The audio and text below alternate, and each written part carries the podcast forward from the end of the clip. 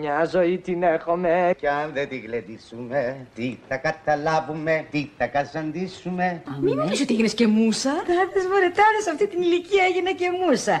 Αλλά έτσι είναι. Αρχίζεις μουσίτσα, γίνεσαι μούσα και στο τέλος καταντάς μουσείο. Κάθε Σάββατο γύρω στις 10:30 στο ρόλο του Σαββάτου με το Ρένο σας ταξιδεύουμε και ξεδιπλώνουμε αναμνήσεις από τη ζωή και το έργο μεγάλων καλλιτεχνών που σφράγισαν τον ελληνικό κινηματογράφο, το θέατρο και τη μουσική. Με μένα την Κατερίνα Συμπόνη στη νέα πανελλήνια φωνή. Λοιπόν, σήμερα δεν ξέρω αν το προσέξατε, αλλά είμαστε μια ωραία ατμόσφαιρα είμαστε. Σαν παλιό σινεμά και σαν τη γαλήμα. Ladies and gentlemen, a big hand for Aris San in his group. Thank you, thank you, thank you.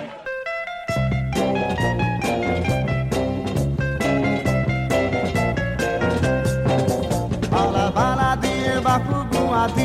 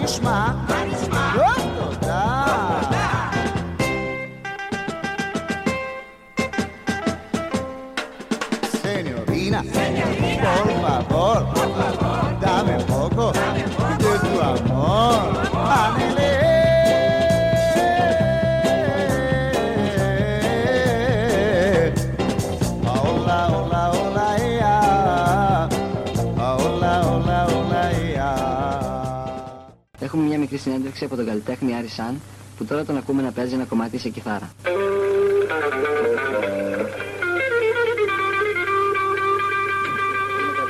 Πώς και πότε αρχίσετε το τραγούδι? Καταρχήν το τραγούδι το άρχισα να τραγουδάω όταν ήμουν 11 ετών. Το τραγούδισα στο Άλσος Παγκρατίου. Στα ταλέντα του Γιώργου Οικονομίδα, να έχει υπόψη. Όλια. Μετά μέχρι το 1956 ήμουν στην Ελλάδα. Το 1956 πήγα για ένα χρόνο στην Τουρκία. Επέστρεψα στην Ελλάδα και έφυγα για το Ισραήλ. Και από τότε είχα να πάω μέχρι το 1969. Πήγα πρώτη φορά στην Ελλάδα. Δεν είχα υπηρετήσει στο στρατό, γι' αυτό σας ανέλαβες. Η καριέρα μου άρχισε από το 11 ετών. Αλλά τραγούδησα βέβαια μόνο το καλοκαίρι. Τραγούδησα χειμώνα που είναι σχολείο.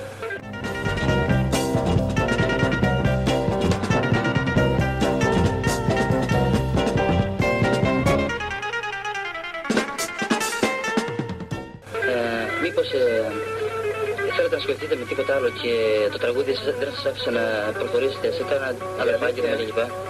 Η αλήθεια είναι ότι ήθελα να είμαι δικηγόρος, όχι τραγουδιστής. Αλλά δυστυχώς δεν υπήρχαν τα μέσα.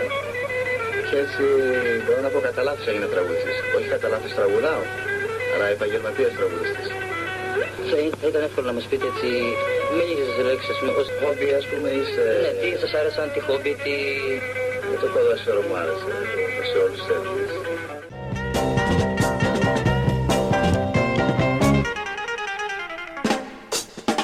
Πολόνι, παστράμι, σαλάμι, μουρταδέλα, πίτσα, κάντιλακ, oh Johnny, Lucy, what you do, are you crazy, I love.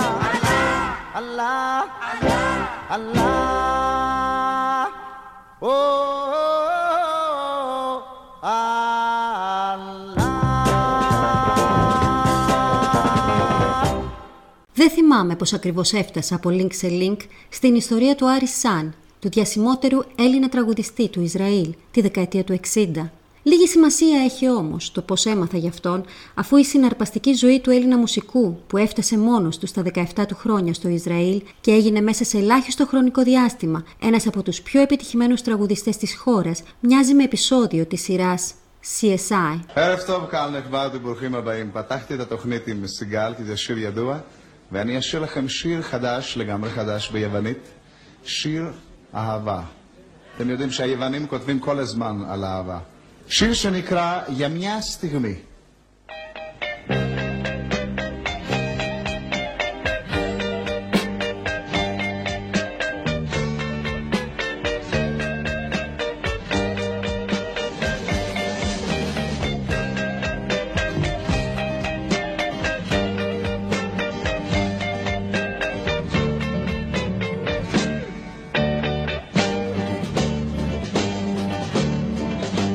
Για μια στιγμή εδάκρυσα, σε μια στιγμή αγάπησα, σε μια στιγμή επίστεψα, για μια στιγμή εδίστασα, σε μια στιγμή λυπήθηκα, για μια στιγμή φοβήθηκα.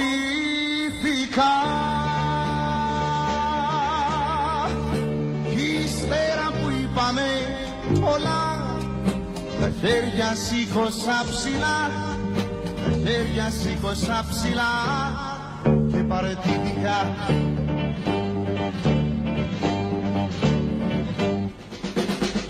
Ήσουνα ένα άσχημο όνειρο, ένα πάθος ανθρώπινο, ένα λάθος ατοπινό. Ήσουνα ένα πάθος, ήσουνα το μεγάλο μου λάθος.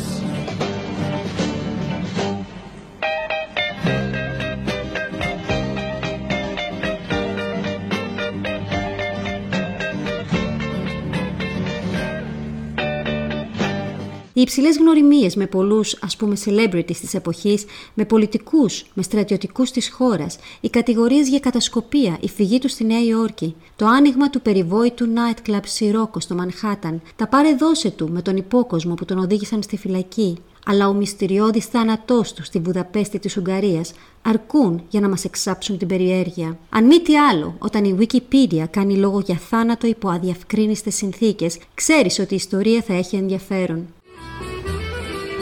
All the family came here in Athens when at least Aris was 8 years old.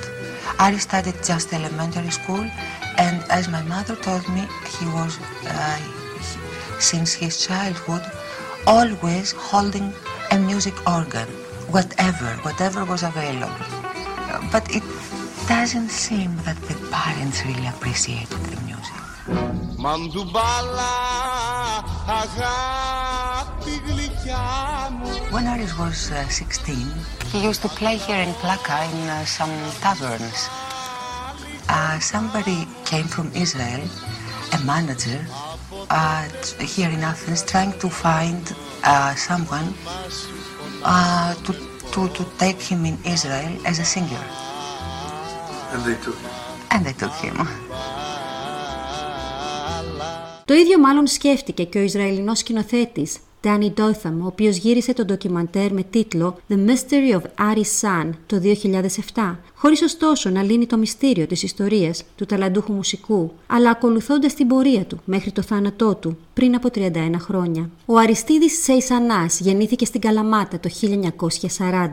Από μικρός έπαιζε διάφορα μουσικά όργανα, αλλά γρήγορα κατέληξε στην κιθάρα. Σε ηλικία 11 ετών κερδίζει σε μουσικό διαγωνισμό νέων ταλέντων και στα 14 του παίρνει το πρώτο βραβείο σε αντίστοιχο διαγωνισμό στην Αθήνα, την πρώτη του ηλεκτρική κιθάρα. Έφηβος ακόμα αρχίζει να παίζει μουσική και να τραγουδάει σε ταβέρνες της πρωτεύουσας, ξεχωρίζοντας για τον πρωτότυπο τρόπο με τον οποίο μετέτρεπε την ηλεκτρική του κιθάρα σε μπουζούκι, ενώ το 1956 εμφανίζεται στην ταινία «Η Τρακαδόρη της Αθήνας» με πρωταγωνιστή τον Κώστα Χατζηχρήστο.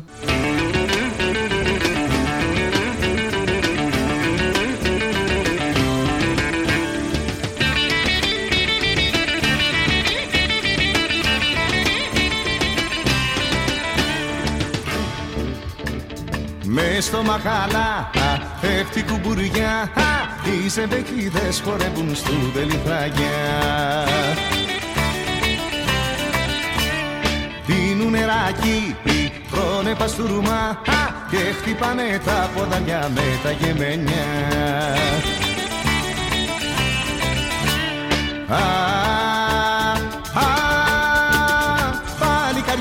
Ένα και ένα με σαλβαριά και διμένα και κλείσε κουμπιά. Έχουν τα σπάτια στα χεριά και στο στόμα τα μαχαιριά. Γεια σας με παιδιά, γεια σας με παιδιά. Την επόμενη χρονιά κυκλοφορεί από την Οντεόν το πρώτο του τραγούδι, 8 χτυπάει το ρολόι, σε μουσική του Τριανταφυλλίδη και στίχους του Κοφινιώτη. Στον ίδιο δίσκο υπάρχει και το τραγούδι «Το παράκανε Σοκράτη», το οποίο ερμηνεύει ο ίδιος μαζί με τη Βούλα Γκίκα. 8 χτυπάει, χτυπάει το ρολόι και παίζει ο πόνος στην καρδιά μου κομποδόι. Παίζει ο πόνος στην καρδιά μου κομποδόι. Όχτω χτυπάει, αχ χτυπάει το ρολόι.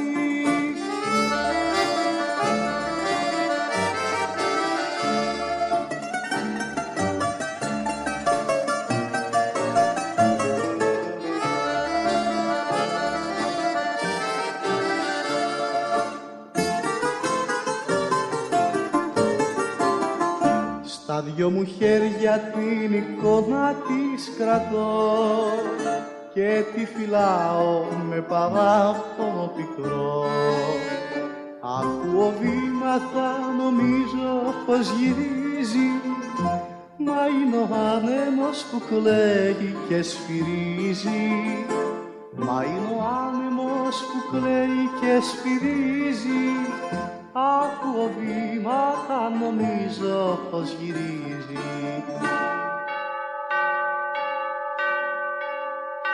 Μέχρι το 1957 εμφανιζόταν ήδη σε πολλά κέντρα διασκέδασης μαζί με την Μπέμπα Κυριακίδου, την τελευταία σύζυγο του Μανώλη Χιώτη και με άλλους γνωστούς τραγουδιστές. Σε ηλικία 18 ετών φεύγει για περιοδεία σε Ευρώπη και Μέση Ανατολή. Φήμες λένε πως την ίδια χρονιά και ενώ βρισκόταν στην Τουρκία, ερωτεύεται παράφορα μια Ισραηλινή και την ακολουθεί πίσω στη χώρα της. Η αγαπημένη του αποδεικνύεται παντρεμένη και ο Αριστίδης βρίσκεται στο λιμάνι της Χάιφας με $10 στην τσέπη, άγνωστος μεταξύ αγνώστων.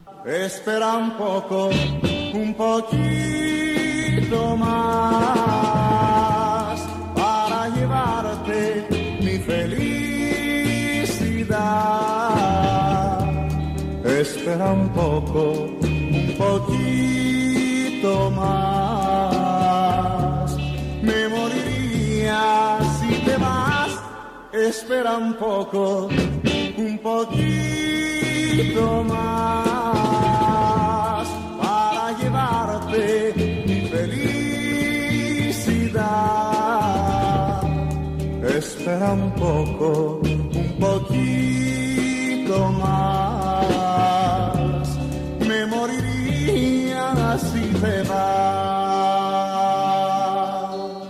Άλλη μια εκδοχή λέει ότι ο Σεϊσάνας θα καταφύγει στο Ισραήλ για να αποφύγει τη στρατιωτική του θητεία και μία άλλη κάνει λόγο για κάλεσμα στη χώρα από έναν ιδιοκτήτη νυχτερινών κέντρων που αναζητούσε νέα ταλέντα. Την αλήθεια βέβαια δεν θα τη μάθουμε ποτέ. Ο Αριστίδης όμως δεν χάνει χρόνο, ρωτάει που μπορεί να έρθει σε επαφή με άλλους Έλληνες και για να τον βοηθήσουν να βρει δουλειά. Γρήγορα κατέληξε στο νυχτερινό κέντρο Αριάννα, στα σύνορα του Τελ Αβίβ και της Γιάφας, ιδιοκτήτης του οποίου ήταν ο Σμουέλ Μπαρζιλέη από τη Θεσσαλονίκη. Ο ίδιος ο Αριστίδης δεν ήταν εβραϊκής καταγωγής. Στην Αριάννα όμως, ο Αριστίδης, που έχει ήδη αλλάξει το όνομά του σε Άρις Σαν, γίνεται γρήγορα διάσημος στην ελληνική κοινότητα, τραγουδώντας εκτός από ελληνικά και ισπανικά, ιταλικά, αγγλικά, αλλά και στα εβραϊκά.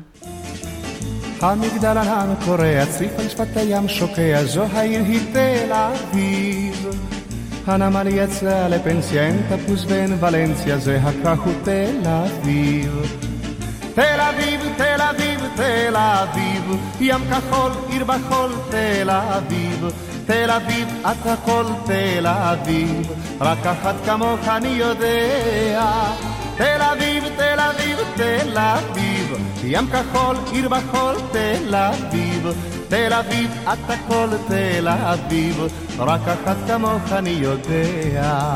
Ο πρώτος του δίσκος στο Ισραήλ ήταν 45 που κυκλοφόρησε από την Αρτών. Στις ηχογραφήσεις στο στούντιο τον συνόδευε η ορχήστρα του ομίλου Head Arzi. Τα τραγούδια ήταν Μανταλένα, Ζίμπα, Η ζωή μου και Μη Σαούρι. Μανταλένα, Μανταλένα μου μικρή, μας εχώρισε η μοίρα η σκληρή. Μανταλένα, Μανταλένα μου μικρή, μας εχώρισε η μοίρα η σκληρή και ο πόνος μου βαραίνει την ψυχή. Στην ξενιτιά, στην ξενιτιά με σπαραγνώσενο σαργό κάθε βραδιά. Στην ξενιτιά, στην ξενιτιά με σπαραγνώσενο σαργό κάθε βραδιά.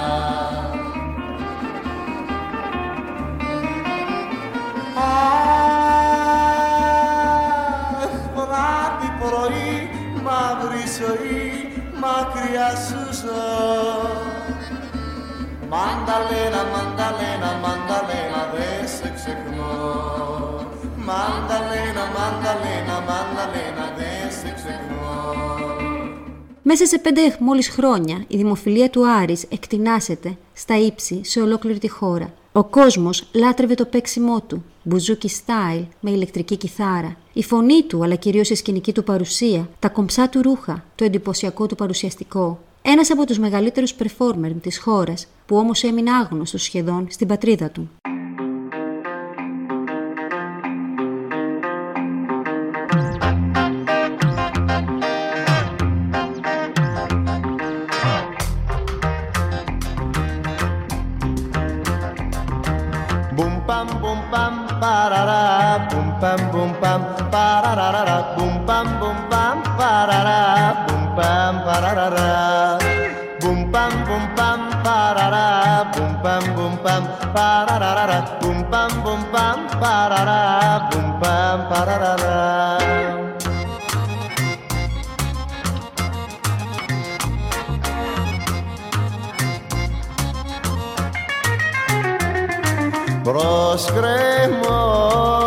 Μπρος γκρέμος και πίσω ρέμα είναι η αγάπη σου.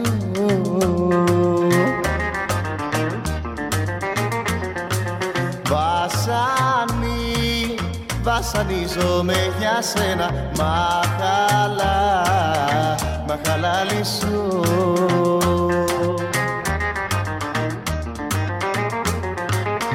Κάθομαι κοντά σου γιατί σ' αγαπώ κι ας υποφέρω κι ας καρδιοχτυπώ κι ας υποφέρω κι ας καρδιοχτυπώ. Μα και να φύγω μακριά σου δεν μπορώ. Πουμ παμ πουμ παμ παραρά, πουμ παμ πουμ παμ παραρά, πουμ παμ πουμ παμ παραρά, πουμ παμ παραρά, πουμ παμ πουμ παμ παραρά, πουμ παμ πουμ παμ παραρά, πουμ παμ πουμ παμ παραρά, πουμ παμ παραρά. Το 1967 ο Άρις Σαν θα καταφέρει να κυκλοφορήσει την πρώτη του παγκόσμια επιτυχία, το τραγούδι «Μπούμπα». Το «Μπούμπα» ήταν αρχικά ένα ελληνικό λαϊκό τραγούδι, στο οποίο ο Άρης έβαλε τα μαγικά του δάχτυλα, καθιστώντας τη διασκευή ένα τέλειο ανατολίτικο σερφ τραγούδι.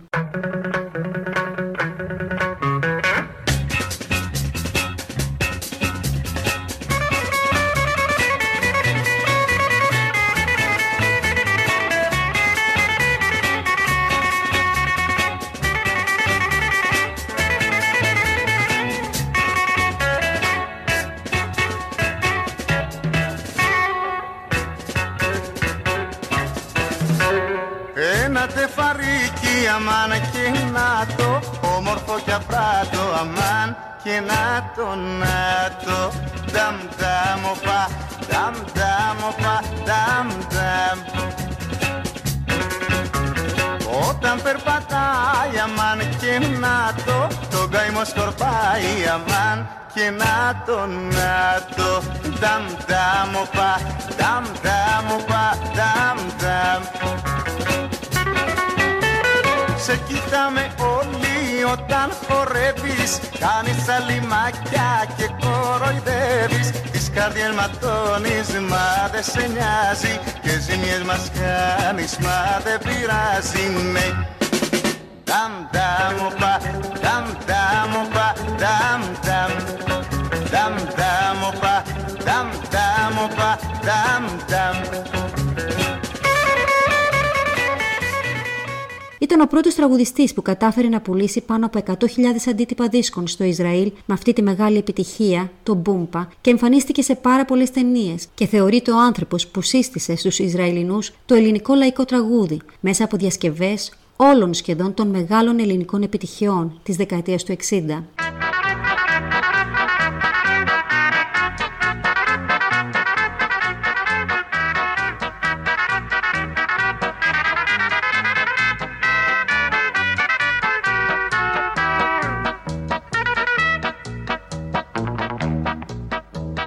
מים לא לגמתי, עיניים לא עצמתי, אוכל לא טעמתי, חלמתי וחלמתי, מול קרני השחל את לבבי הסחתי, אין אני אני מאז את לי סיגל.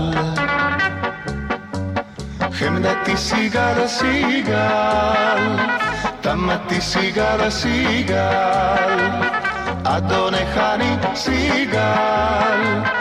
עבד לך אני סיגל, איך פתאום כל כך, כל כך, רק אותך, אותך, אותך, איך פתאום כל כך, כל כך, רק אותך, אותך, אותך.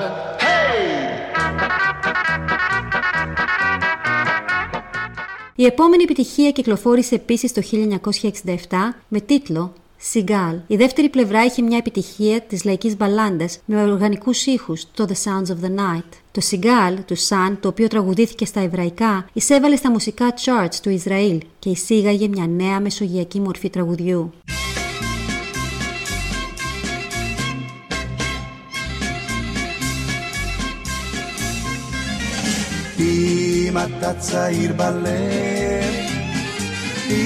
אם אתה רווק מושבר, אם אתה אותה אוהב, תיזהר בעבר. גם בלילה גם ביום היא חולמת לך חלום, חלומה הוא אלם וכן רק להתקדם, אלם לעולם ואת הבת גם. גם בלילה, גם ביום, היא חולמת לחלום, חלומה הוא אלם וכן, רק להתחתן, אלם לעולם, ואת הבת גם.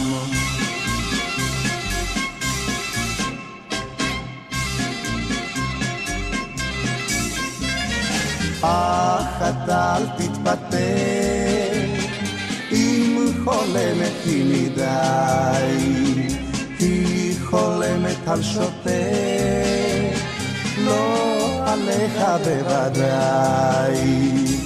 גם בלילה, גם ביום, היא חולמת על החלום, חלומה הוא אלם וכן, רק להתחתן, אלם לעולם, ואת הבת גם.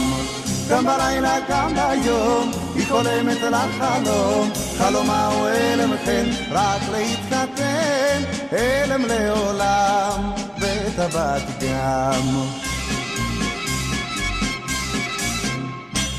Ο Μπαρζιλέη συνήθιζε να φέρνει ήδη από τη δεκαετία του 50 στην Αριάννα γνωστούς Έλληνες τραγουδιστές, ανάμεσά τους και μεγάλες φίρμες, όπως ο Στράτος Διονυσίου και άλλοι. Το κέντρο αποτελούσε χώρο συνάντησης εξέχουσων προσωπικότητων, πολιτικών, οικονομικών παραγόντων, αντιπροσώπων της showbiz αλλά και απλών ανθρώπων που λάτρευαν το ελληνικό τρόπο διασκέδασης.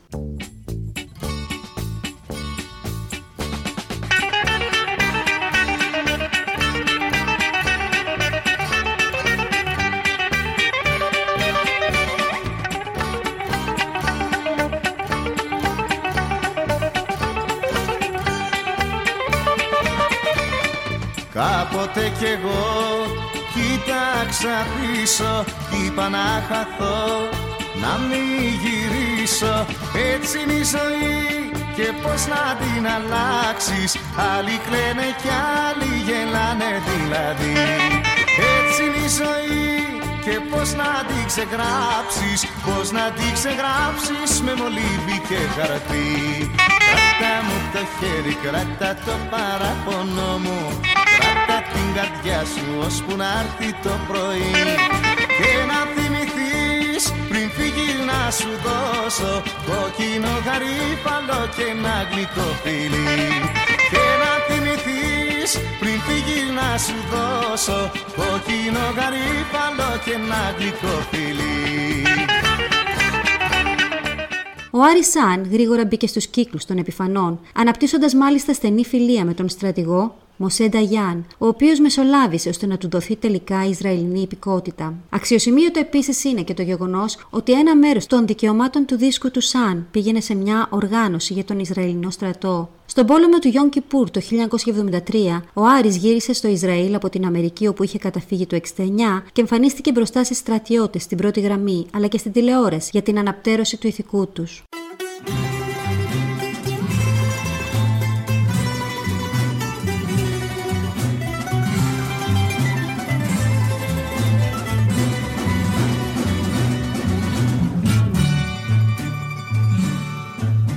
Θα πας που θα βγεις, στάσου να το σκεφτείς, για να με εκδικηθείς, καταστρέφεσαι. Μες στο δάκρυ σου πας να πνιγείς, δώσε τόπο λοιπόν της οργής. Και το σφάλμα μου στάσου να δεις, λογικά με το φως της αυγής. Είναι θάλασσα ο κόσμος και πέλαγο η γης. Με καημό σου μιλώ, που θα πας, που θα βγεις. Είναι θάλασσα ο κόσμος και πέλαγο η γης. Με καημό σου μιλώ, που θα πας, που θα βγεις.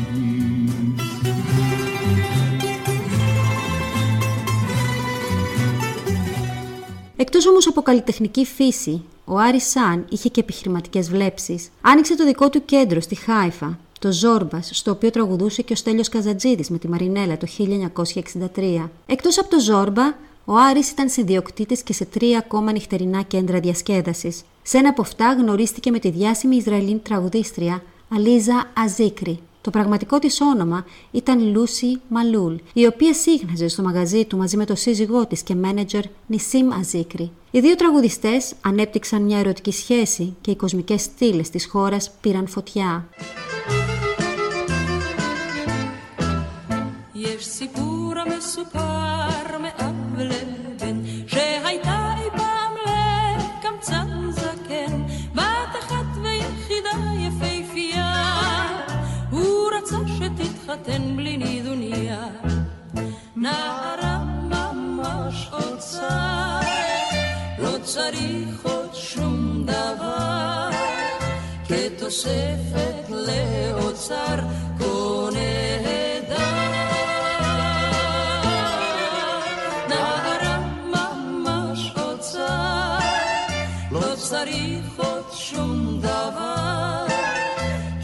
Σεφετ λεωτσάρ κονέδα. Ο Άρης Σαν έδωσε το τραγούδι του «Νάρα Μαμάσο Τζάρ» στην Ελίζα ως δώρο της αγάπης τους και η Ελίζα του δίδαξε Ιβραϊκά που άνοιξε τις καρδιές των Ισραηλινών πολιτών. Ο Άρης άρχισε να συνθέτει τραγούδια ή να κάνει εκδοχές των τραγουδιών του στα Ιβραϊκά με την υποστήριξη της Αλίζα, γεγονός που αύξησε τη δημοτικότητά του ακόμα περισσότερο στο Ισραήλ. Το 1967 η ορχήστρα του Άρης ηχογράφησε ένα άλμπουμ για την Αλίζα Αζίκρι με το όνομα A Girl Really Treasure, του οποίου οι στίχοι προήλθαν από τον Γιαχούντα Οφέν, ενώ οι συνθέσεις, οι διασκευές και η ενορχήστρωση άνοικαν στον Άρη Σαν. Ο Άρης έγραψε για την Αλίζα πολλά τραγούδια που έγιναν μεγάλες επιτυχίες και το ζευγάρι απέκτησε και μία κόρη, τη Σάνη. He had an extramarital affair with Aliza Azikri, the singer we just saw. And at one point, it sort of exploded in a very ugly fight that was all over the Israeli tabloids. She said that he hit her, and that kind of compromised his reputation.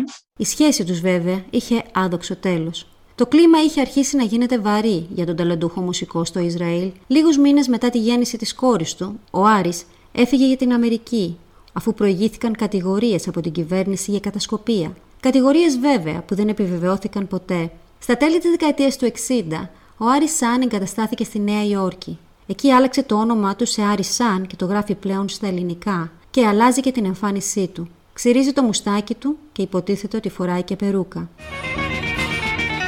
Μας ματιάσαν, μας ματιάσαν, στα δύο μας κομματιάσαν και άρχισαν τα προβλήματα και τα παραπατήματα. Μας ματιάσαν, μας ματιάσαν, στα δύο μας κομματιάσαν.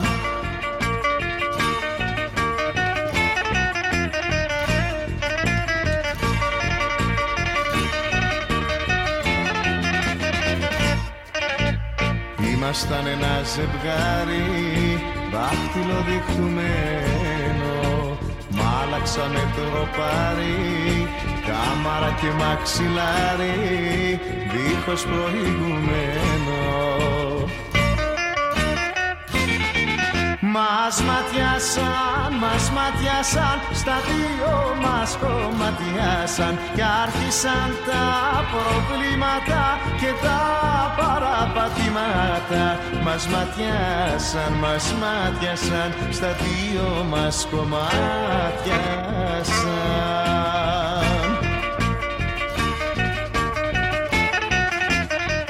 Το 1970, στα 30 του, ανοίγει με Ισραηλινή υποστήριξη το κλαμπ Σιρόκο, ένα κέντρο με ελληνική μουσική. Το Σιρόκο είχε μεγάλη επιτυχία και ο κόσμος έκανε ουρές για να μπορέσει να βρει ένα τραπέζι. When they opened, we were there, you know, probably the second week, and the place was jumping from the first week on, right? And from then on, we were going 2-3 times a week. We became very close to Aris San and the whole band and all of them. We were going out with Aris San even on his days off. It was like a family. One big family. I mean, there were people that loved him so much, they would put in his guitar $100 and, you know, to play just one song. He was a good guy. Maybe that was the problem, he couldn't say no to anybody. Πολλοί στάρ του Hollywood, όπως ο Anthony Quinn, ο Τέλη Σαβάλας, ο Χάρι Μπελαφόντε, σύχναζαν στο κέντρο του, ενώ μια εποχή τραγούδουσε εκεί και ο Στέλιος Καζαντζίδης.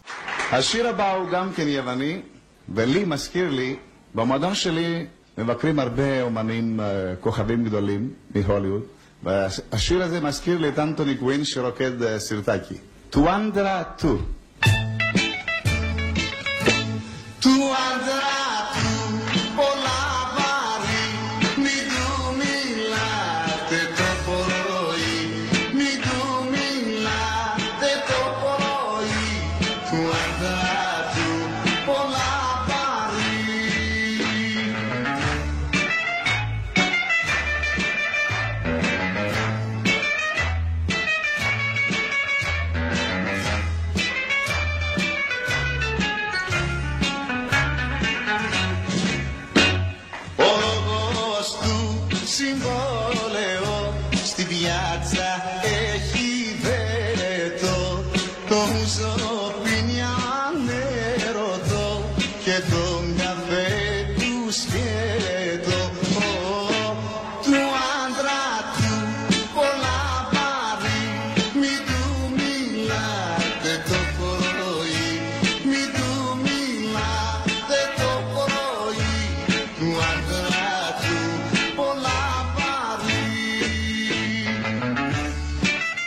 Φυσικά στο Σιρόκο τραγουδούσε και ο ίδιος ο Άρης Σαν και μάλιστα εμφανίστηκε και στο περιβόητο Carnegie Hall. Ο Άρης Σαν εμφανίστηκε σε αρκετές κινηματογραφικές ταινίες. Τη μοναδική που μπόρεσα να βρω είναι η ταινία «Κραυγή στον άνεμο» που γυρίστηκε εξ ολοκλήρου στη Νέα Υόρκη το 1976 και ανήκει στον James Paris. Η σκηνοθεσία είναι του Ερίκου Ανδρέου και το σενάριο του Γιώργου Μιλονά. Η ταινία είναι στην ελληνική και αγγλική γλώσσα και παίζουν Έλληνες και ξένοι ηθοποιοί. Πρωταγωνιστής είναι ο Άρης Σαν, ενώ παίρνουν μέρος και η Debra Shelton, η C.C. Tendel, ο Ανδρέας Σιρογιάννης, ο Γιώργος Μπάρτις, ο George Σαβάλας, ο Βαγγέλης Τραϊφόρος και άλλοι. Στην ταινία εμφανίζεται και ο Στέλιος Καζαντζίδης κρατώντας την ιδιότητά του σαν Έλληνας τραγουδιστής, ηχογραφώντας ένα τραγούδι του Άρη Σαν που ποτέ όμως δεν πέρασε στη δισκογραφία κανενός.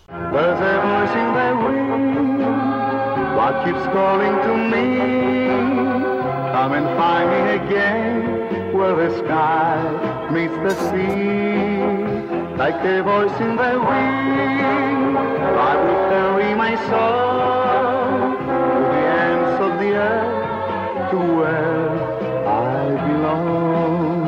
But my job at the restaurant didn't make me lose sight of my main objective. Stelios Kazantzidis, one of the greatest Greek popular singers, was in America at the time recording a new album. A friend I had made happened also to be a close friend of Kazantzidis.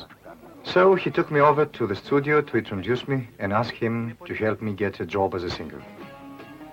I was in such awe of this great artist that when he asked me to do second voice with him as a test to hear me sing, I was afraid, but I knew I had to do my best. Πώς μ' αγαπούσες μορκιζόσουνα και δίπλα μου πως είσαι ευτυχισμένη, στην αγάπη προσποιώσουνα. Γι' αυτό σήμερα είμαστε σαν ξένοι. Τώρα στην καρδιά μου άλλη, άλλη αγάπη έχω βάλει, άλλη αγάπη πιο μεγάλη. Στην καρδιά μου έχω βάλει, τώρα στην καρδιά μου άλλη, άλλη αγάπη έχω βάλει, άλλη αγάπη πιο μεγάλη, στην καρδιά μου έχω βάλει. Κι ο δεσμός που είχαμε σένα, περασμένα, ξεχασμένα. Kazantzidis seemed very pleased with my voice after the test. He said it had a special quality that he liked, and he offered to introduce me to a nightclub. I was ecstatic. My career was on its way. Also I thought.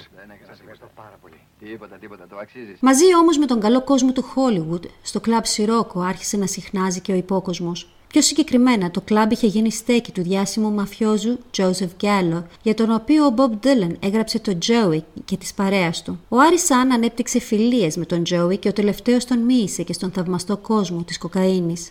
Well, sometimes drugs can take over your talent and your personality.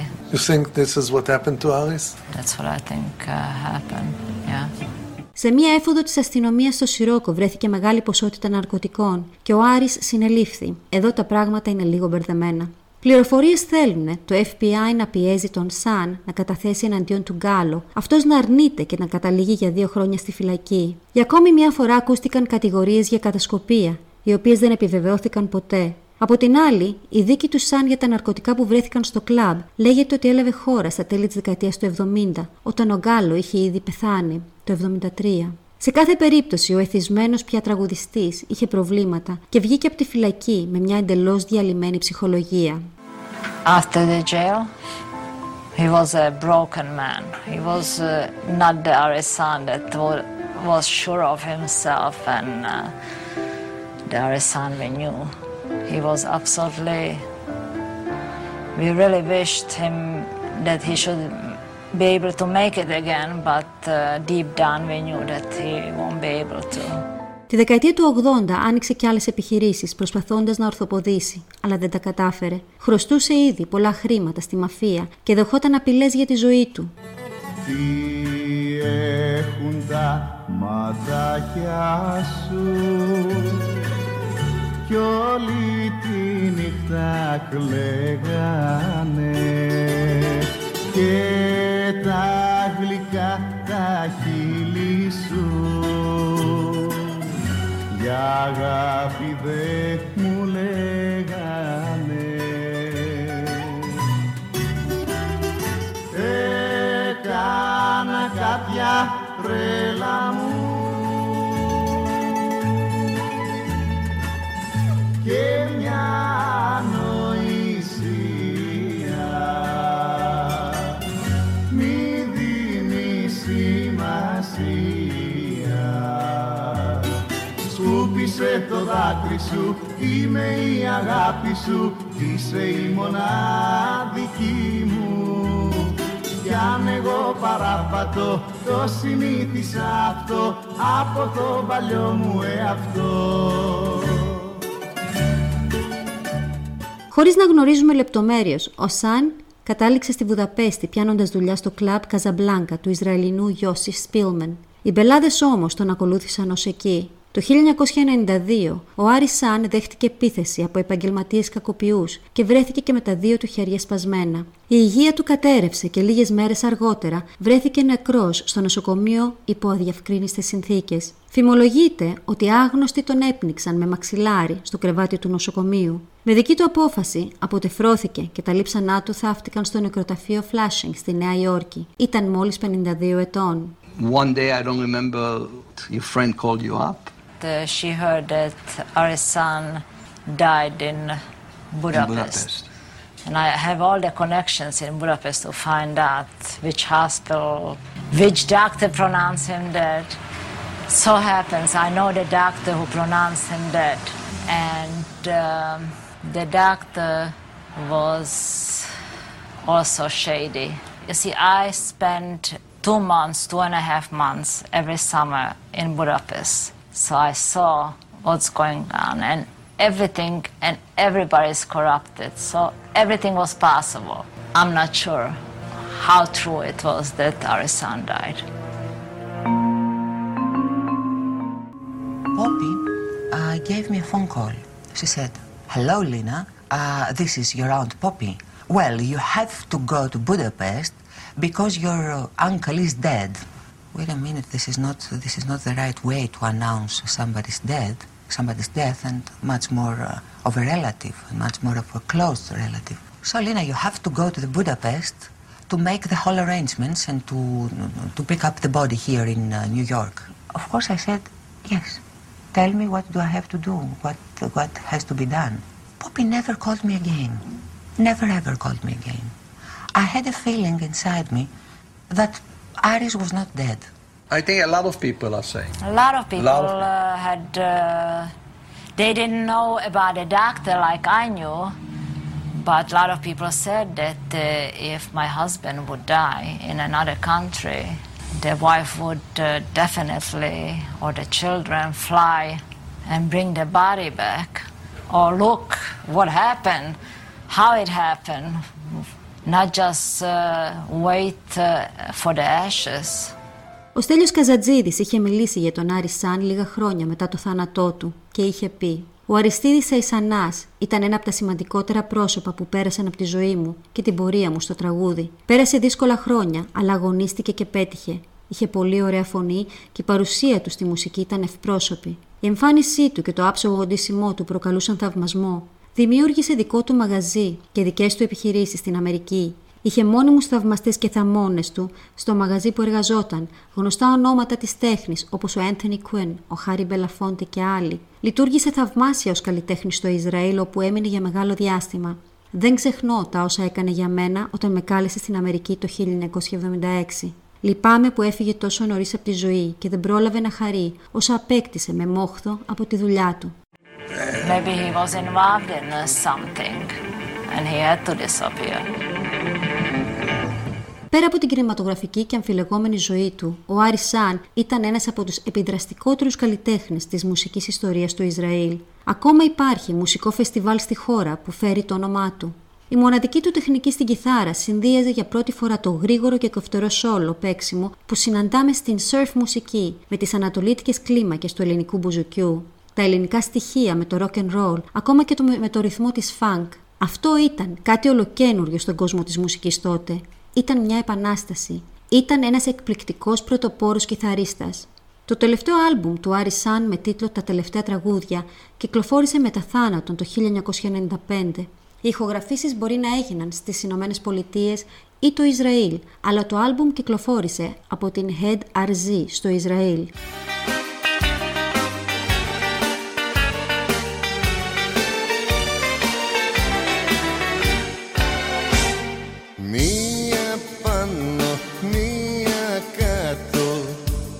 Ζωή κυνήγησα, πότε πάνω, πότε κάτω, μα ποτέ δεν λύγησα.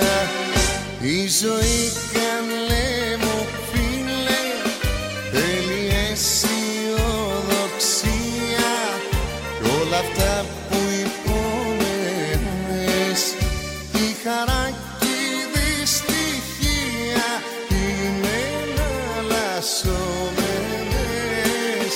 Η χαρά και η δυστυχία είναι εναλλασσόμενες.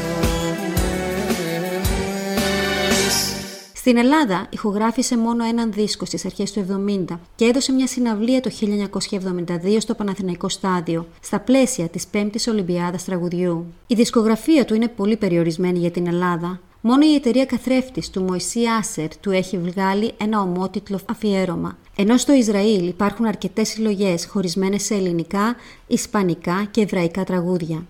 Τα πουλιά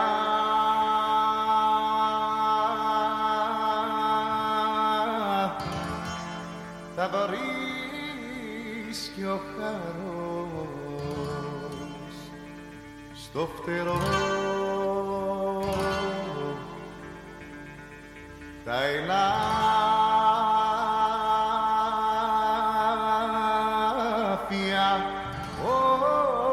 όταν σκύβουν για νερό.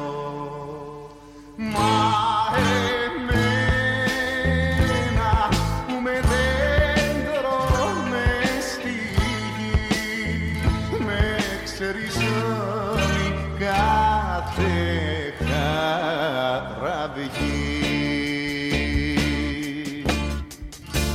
ήλε μου σε παρακαλώ, πες τους χαροκαμένους να κλαίνουν στις πίκρας το γυαλό για μας.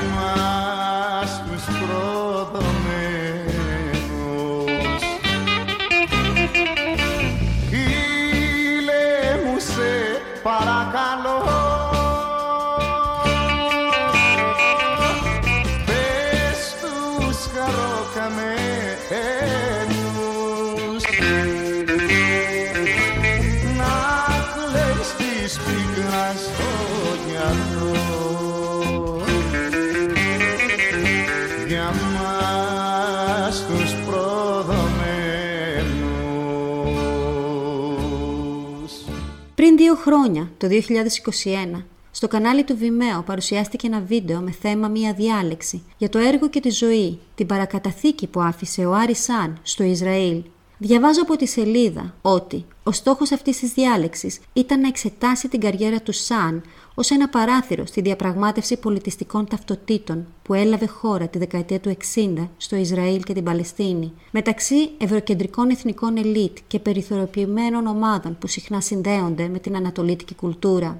Παρουσιάζει στη διάλεξη την καριέρα του San ως ερμηνευτή, καλλιτέχνη ηχογραφήσεων, manager club και δημόσιο πρόσωπο, όχι μόνο για χάρη της αφήγησης της ιστορίας ενός ατόμου. Υπό όλες αυτές τις δυνατότητες, ο Aris San διευκόλυνε την εμφάνιση των μεσογειακών audio-topias, δηλαδή τους φυσικούς ή εικονικούς ηχητικούς χώρους αναγνώρισης, όπου κινητοποιήθηκαν και ξεπεράστηκαν τα μουσικά στερεότυπα της Ανατολής και της Δύσης και όπου σκιαγραφήθηκε μια ιδανική Μεσόγειος, η οποία περιλαμβάνει τα πάντα από την Κουθούμ μέχρι τις μεξικάνικες μπαλάντες. So we're talking about a musician who played Greek style music on an electric guitar at the time when the proverbial solo instrument for that type of music for Greek laiko and rebetiko music was the bouzouki. So San basically invented a new sound. It's new in the context of Greece and it's new in the context of Israel, where he played an electric guitar in the way you would play a bouzouki, also using other techniques from rock music, for example. And it's, among other things, this unique combination allowed him to become such a prominent figure in Israel because of how this combination signified at the same time modernity with the, you know, the electric guitar in the mid-20th century being sort of a symbol of musical modernity and progress, and on the other hand, a local or regional authenticity, a Mediterranean or Oriental style. And it's this combination that in many ways accounts for his popularity. And this guitar style is also his main heritage in Israel today. It was later picked up by Jewish Israeli musicians, especially from Mizrahi or Jewish Oriental backgrounds.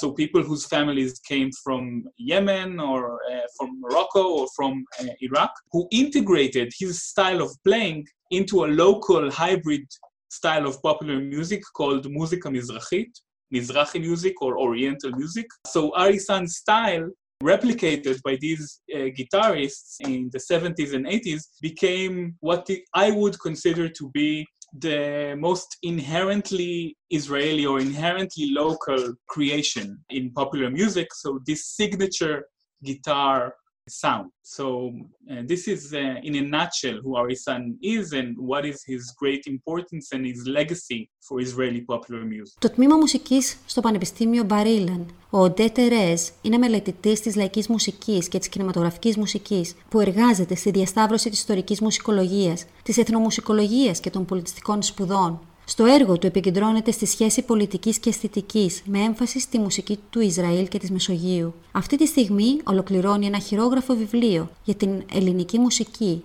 και την εθνοταξική πολιτική στο Ισραήλ. Αυτός ο παράξενος άνδρας, ο Άρις Σαν, με τη μοναδική μουσική προσωπικότητα και τον παράξενο τρόπο ζωής, εξακολουθεί να βρίσκεται στο επίκεντρο ενός ετερογενούς σύγχρονου κοινού. Πριν από μερικά χρόνια, η Fortuna Records έφτιαξε ένα single 10 ιντσών, 45 στροφών του Άρις Σαν, συμπεριλαμβανομένων των Boom Bam και Dam Dam. Επιπλέον, στις πλατφόρμες streaming μουσικής κυκλοφορούν τα άλμπουμ του και σχεδόν όλα καλύπτονται από το Spotify.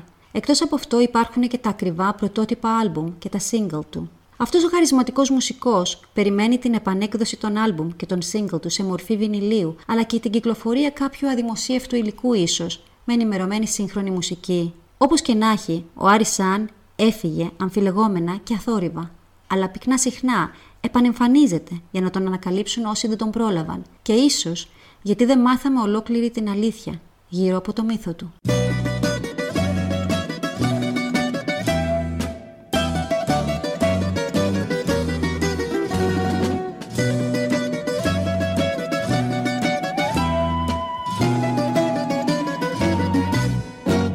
Από μικρός ζωγράφιζα στην άμμο, καΐκια, γόργο, ταξίδα και σκούνες, και το όνειρό μου ήτανε να κάνω ταξίδια όλο κοντρά στις φουρτούνες. Καπετάνιος έγινα στη ζωή στη θάλασσα και καράβι αρματώσα τα γερά μου σπίτια και κλαψα και ματώσα τη ζωή μου θάλασσα. Κύματα οι άνθρωποι όταν λες αλήθεια, όταν λες αλήθεια.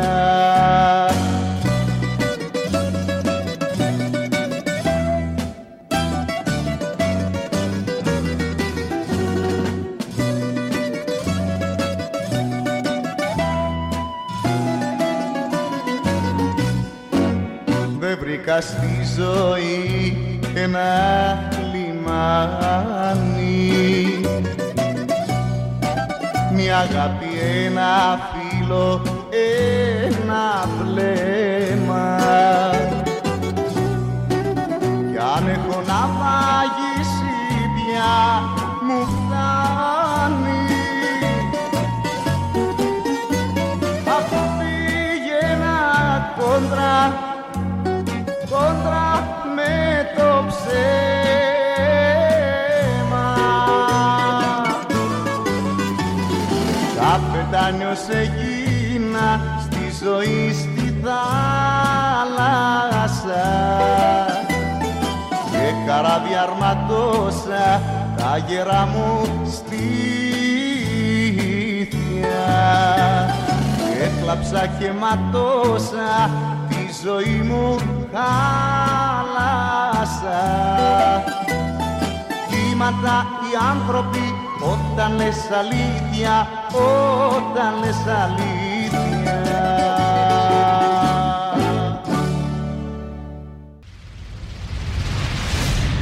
Νέα Πανελλήνια Φωνή, 1422 μεσαία κύματα.